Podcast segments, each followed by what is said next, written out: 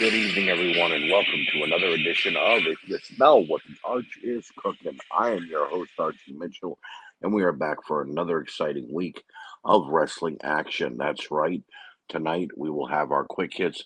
We will have a very long list on the highlight reel, and then we will go ahead and review WWE NXT Vengeance Day, which just happened this evening. That's right. It is Saturday evening. You will probably hear this on Monday. So I implore you to stay tuned and listen to everything that is going on tonight. And as I said, we're going to have a very long list of different things on the, the highlight reel because we're going to be looking at Monday Night Raw. We're going to be looking at NXT on Tuesday night, AEW Dynamite from Wednesday night, SmackDown from Friday night, and AEW Rampage from Friday night as well. And we've got quite a long list in the quick hits we'll be discussing what went down in the Royal Rumble and one other quick hit that I find very disturbing.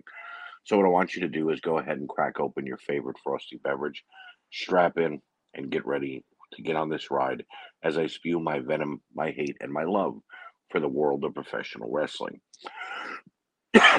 First quick hit of the evening Cody Rhodes wins the men's Royal Rumble. And the shocker here is not that Cody won in any way, shape, or form. No, it's that the men's Royal Rumble was the opening match for uh, the Royal Rumble this uh, past um, Saturday. And I, I, find that a little odd, but I guess it's okay because they wanted the uh, shock value for what went on later on in the evening. Cody Rhodes came in at number 30. He got left in there with Gunther, who was number one. They had a hell of a 10 minute battle in the ring, and then Cody Rhodes got the win. Big ups to Gunther, aka my one of my favorite wrestlers, Walter uh, for staying in the ring an hour and one minute. Uh, definitely a great uh, job done by him. And then Cody winning it all, he will now challenge Roman Reigns for at least one of the world titles that he holds, either the World Heavyweight or the Universal Championship. I do not believe that that matchup is going to be for both uh, the World Heavyweight and Universal uh, Championships at WrestleMania, but we have yet to hear what exactly is going down. If Roman will be wrestling one night or both nights at WrestleMania, that remains to be seen. Number two, Rhea Ripley wins the Women's Royal Rumble from the number one spot. That's right. She stayed in the entire Women's Royal Rumble for an hour and 15 minutes. And she actually stayed in there with Liv Morgan, who was number two, and last eliminated Liv in one hell of a feat by using her legs during a skin of the cat to take Liv out it was a sight to be seen, and I have to say, Rhea Ripley was definitely the best choice in the Women's Royal Rumble. Here's the thing there were quite a few more surprises in the Women's Royal Rumble than there were in the men's, such as the um, returning Nia Jax, who was there for one night only. We saw Michelle McCool come from the crowd and enter the ring and become one of the participants, as well as a few injured stars who came back from out of nowhere. Uh, on the men's side, Cody being the one of the bigger returns, and Booker T, of course. Not a whole lot of uh, big uh, surprises though in either one. You know, if you count the NXT superstars, but as a whole, both Royal Rumbles matches did the job. Number three here on the quick hits, the Mountain Dew pitch black match match was a bust they basically gave them the same lighting that Naomi has during her entrances, and uh, Bray Wyatt painted his face uh, with those neon colors for when only the lights went out.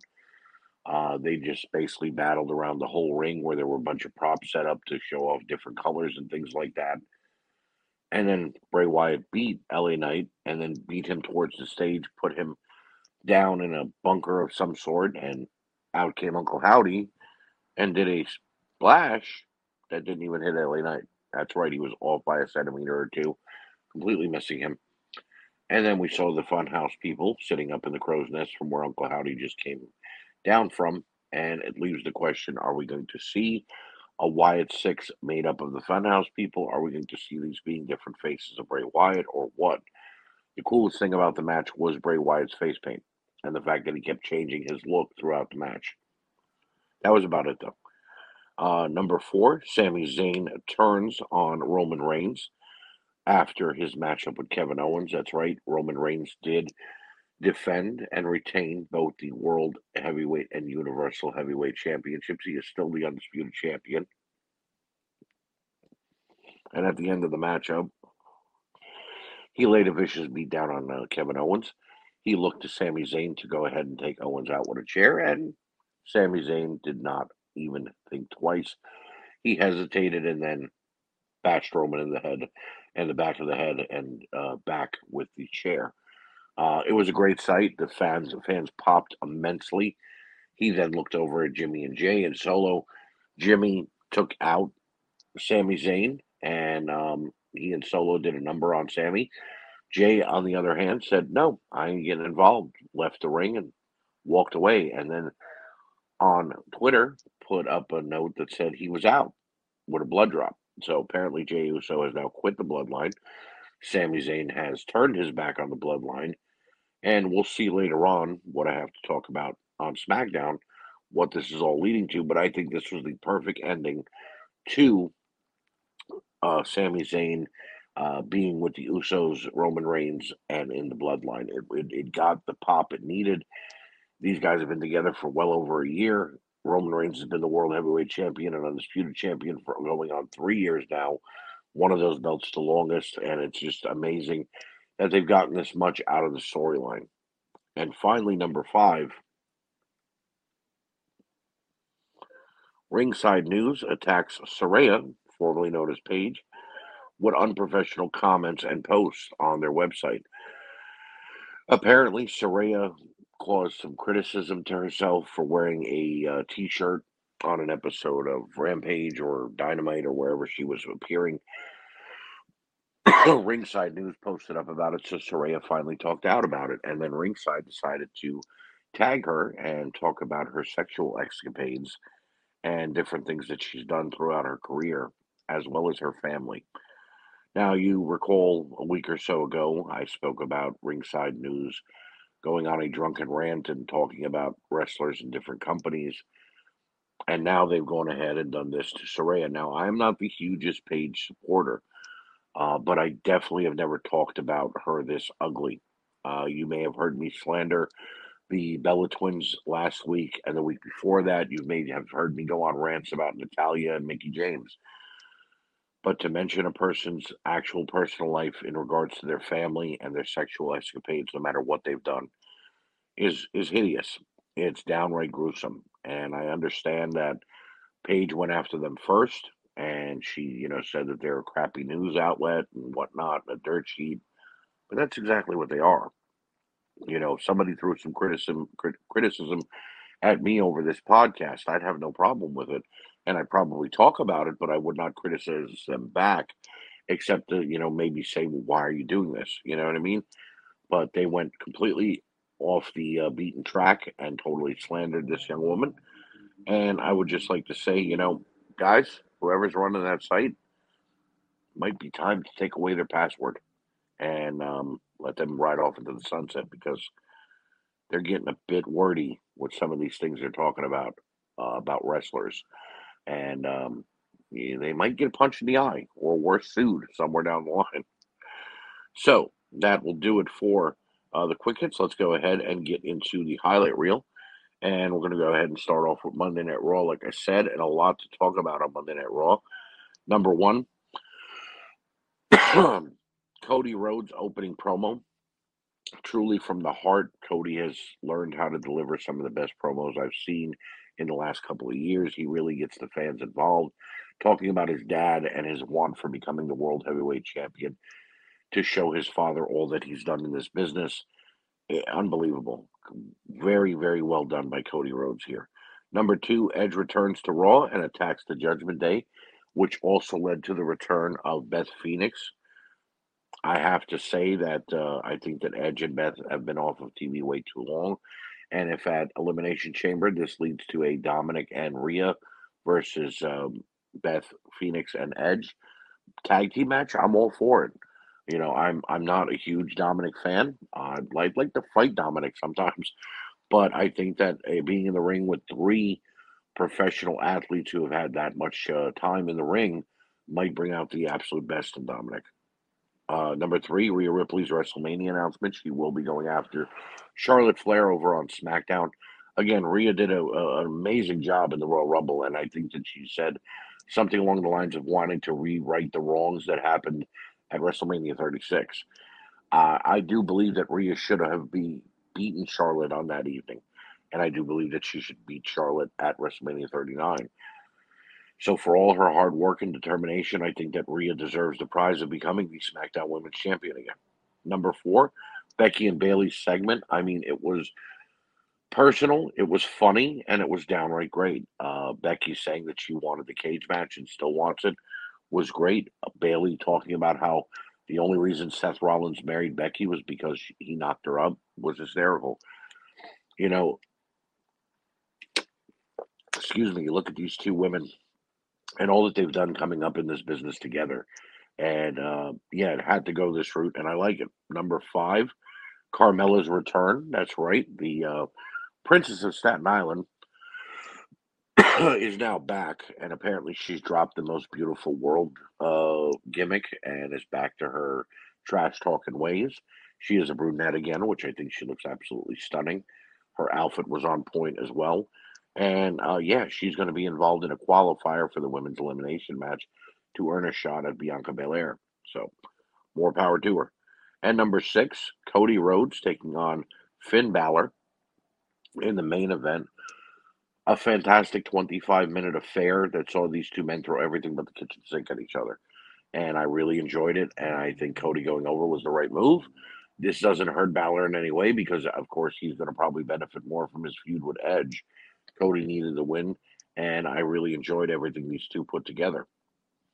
Moving on to NXT, uh, a lot talk, to talk about there as well. Uh, the Creed brothers took on Sanga and Veer Mahaan finally in that tag team match that we were waiting a little over a month for. And they actually, in 10 minutes, jam packed a great matchup. The ending of the match with Ivy Nile was fantastic, and I think that both those teams should be commended.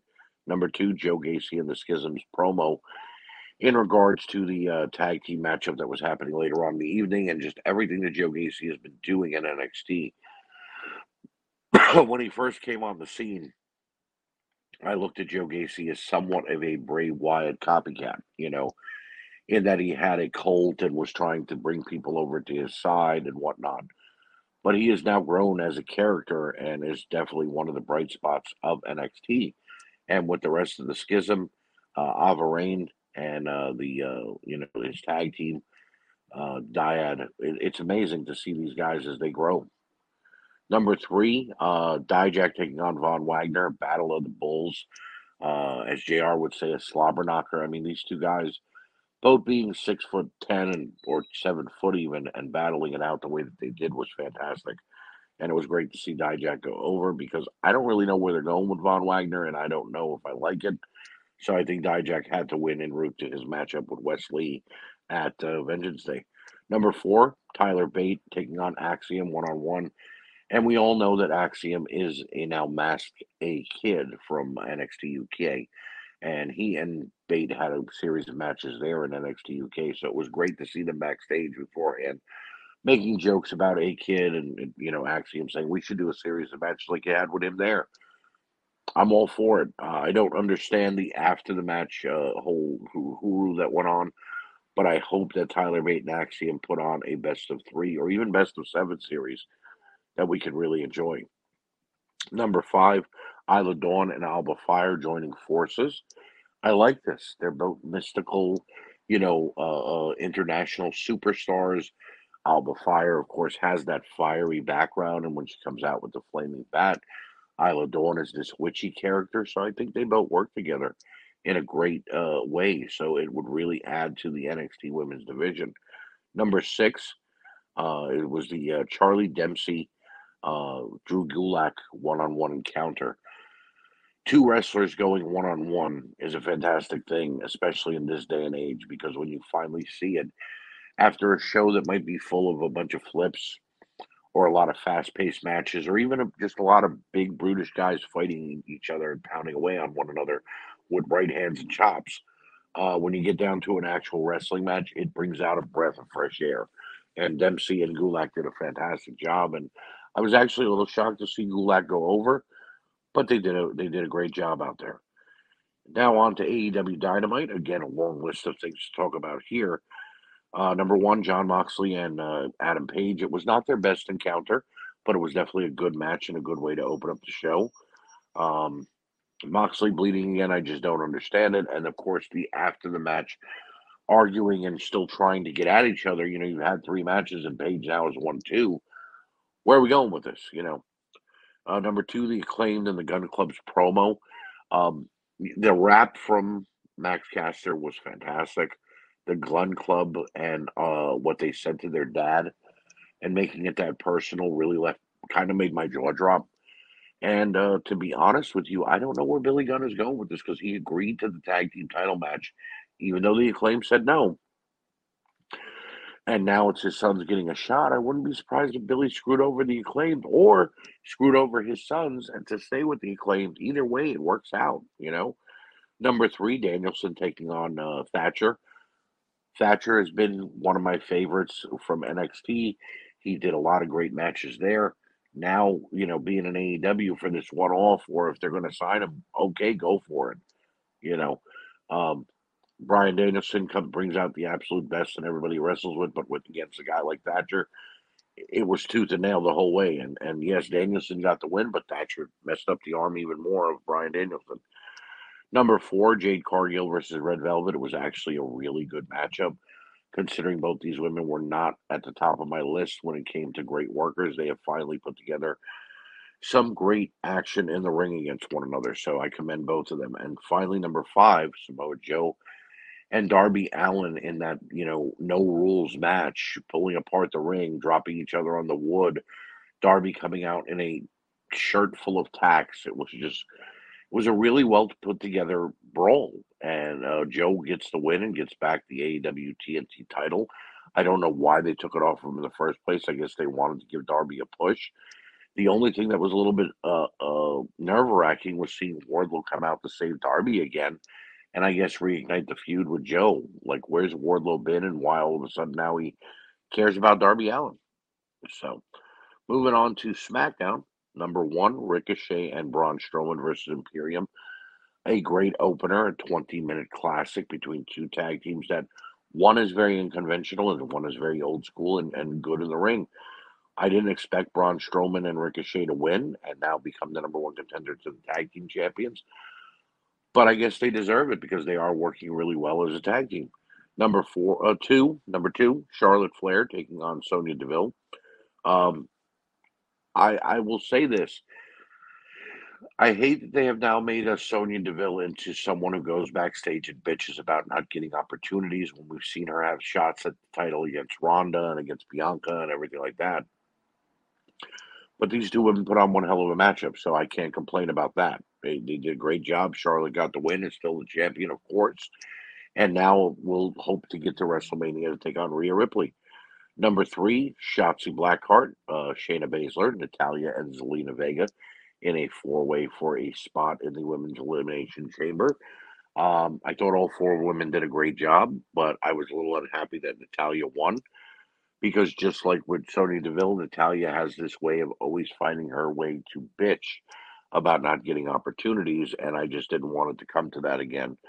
Uh, because even if she gets into the women's elimination chamber and then she loses, the following week she's probably going to say she got screwed over or she's not happy about it and she deserves a shot. So, you know.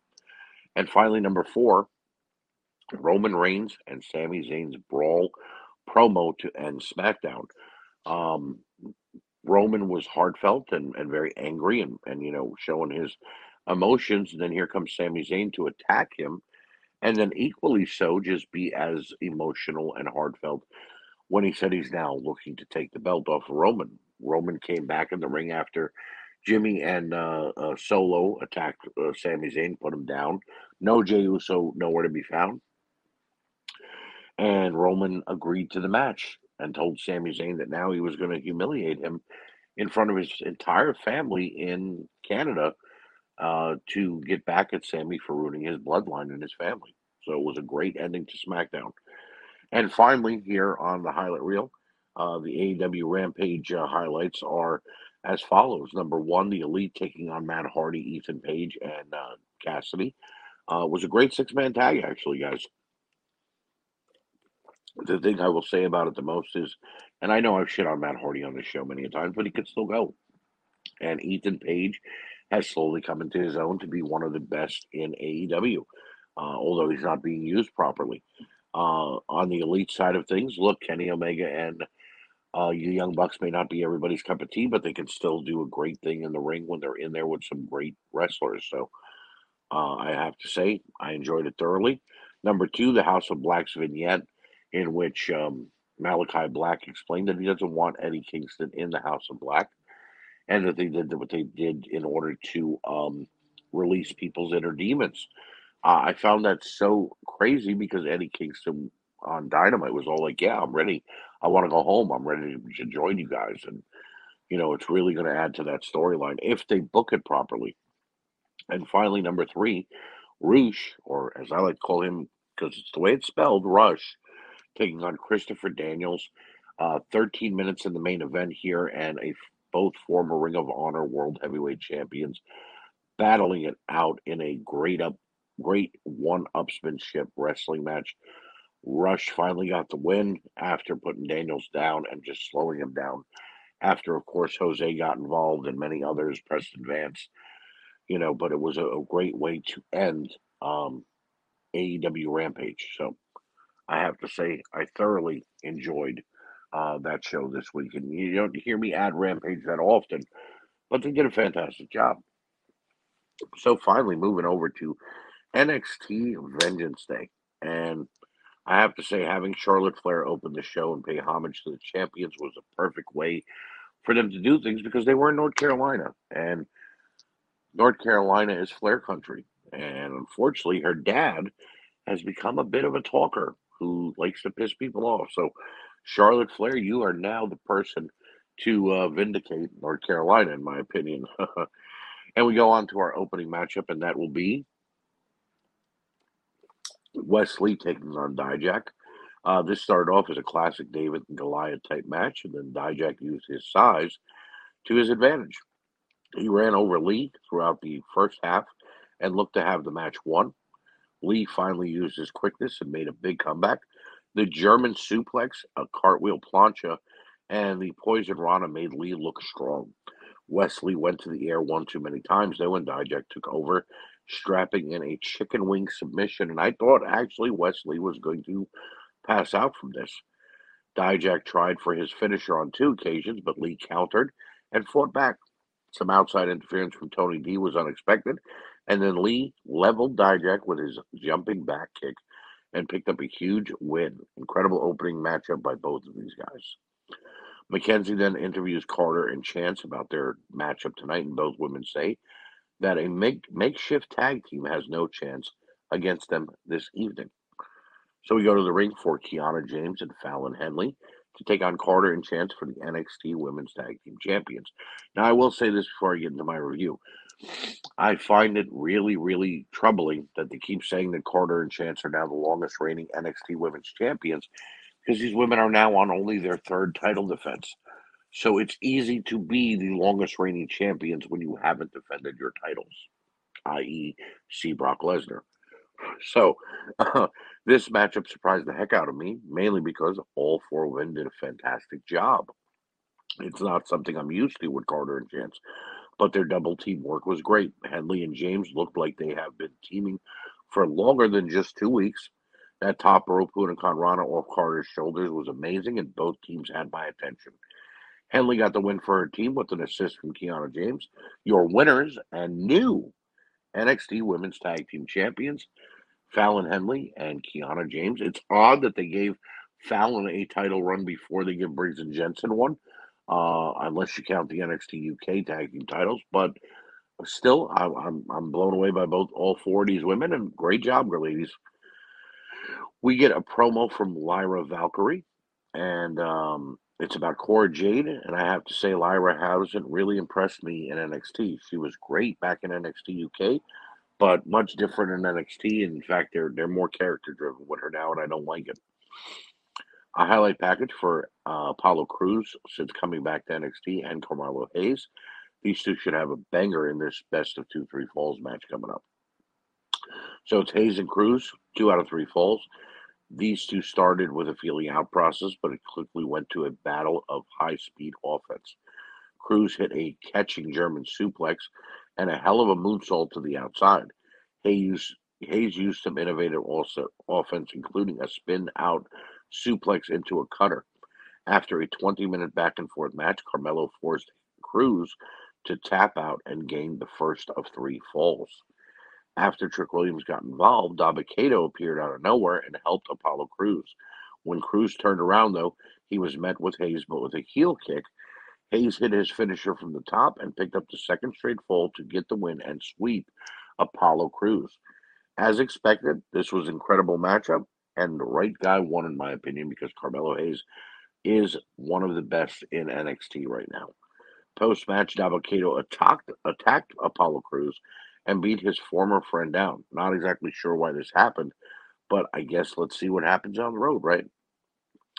The New Day took on Pretty Deadly uh, and Gallus and Chase U, a fatal four way for the World Tag Team titles over there in NXT. This was as good as a fatal four way match could get, as all eight men had some good moments. A lot of frequent tags in and out of the ring. New Day seemed to have it wrapped up, but everyone made the save on a pin and it turned into pure chaos. Chase's superplex from the top to the outside of Prince and onto everyone else was a great spot. Gallus put Duke Hudson through the announcers table and got the fans popping. Pretty Deadly hit their finisher on Kofi on the outside, and this allowed Gallus to take over.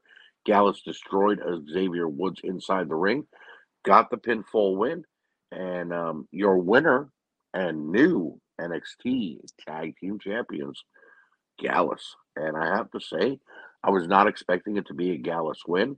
I thought with Andre Chase being in his hometown, it might go to Chase U, or that they were planning on keeping the titles on the New Day. But I'm happy for Gallus. I think they were a great tag team in NXT UK, and I think they'll be an asset here in NXT as well. Another good highlight package for the triple threat women's title match. I'd be happy if Gigi Dolan won. So it's Dolan, Jayne, and Perez for the NXT Women's Champion. These three women had tre- tremendous chemistry throughout the match and delivered. Jayne showed some serious skills we haven't seen from her before and a lot of character. Perez has slowly grown into the face of the division and proved it more so tonight.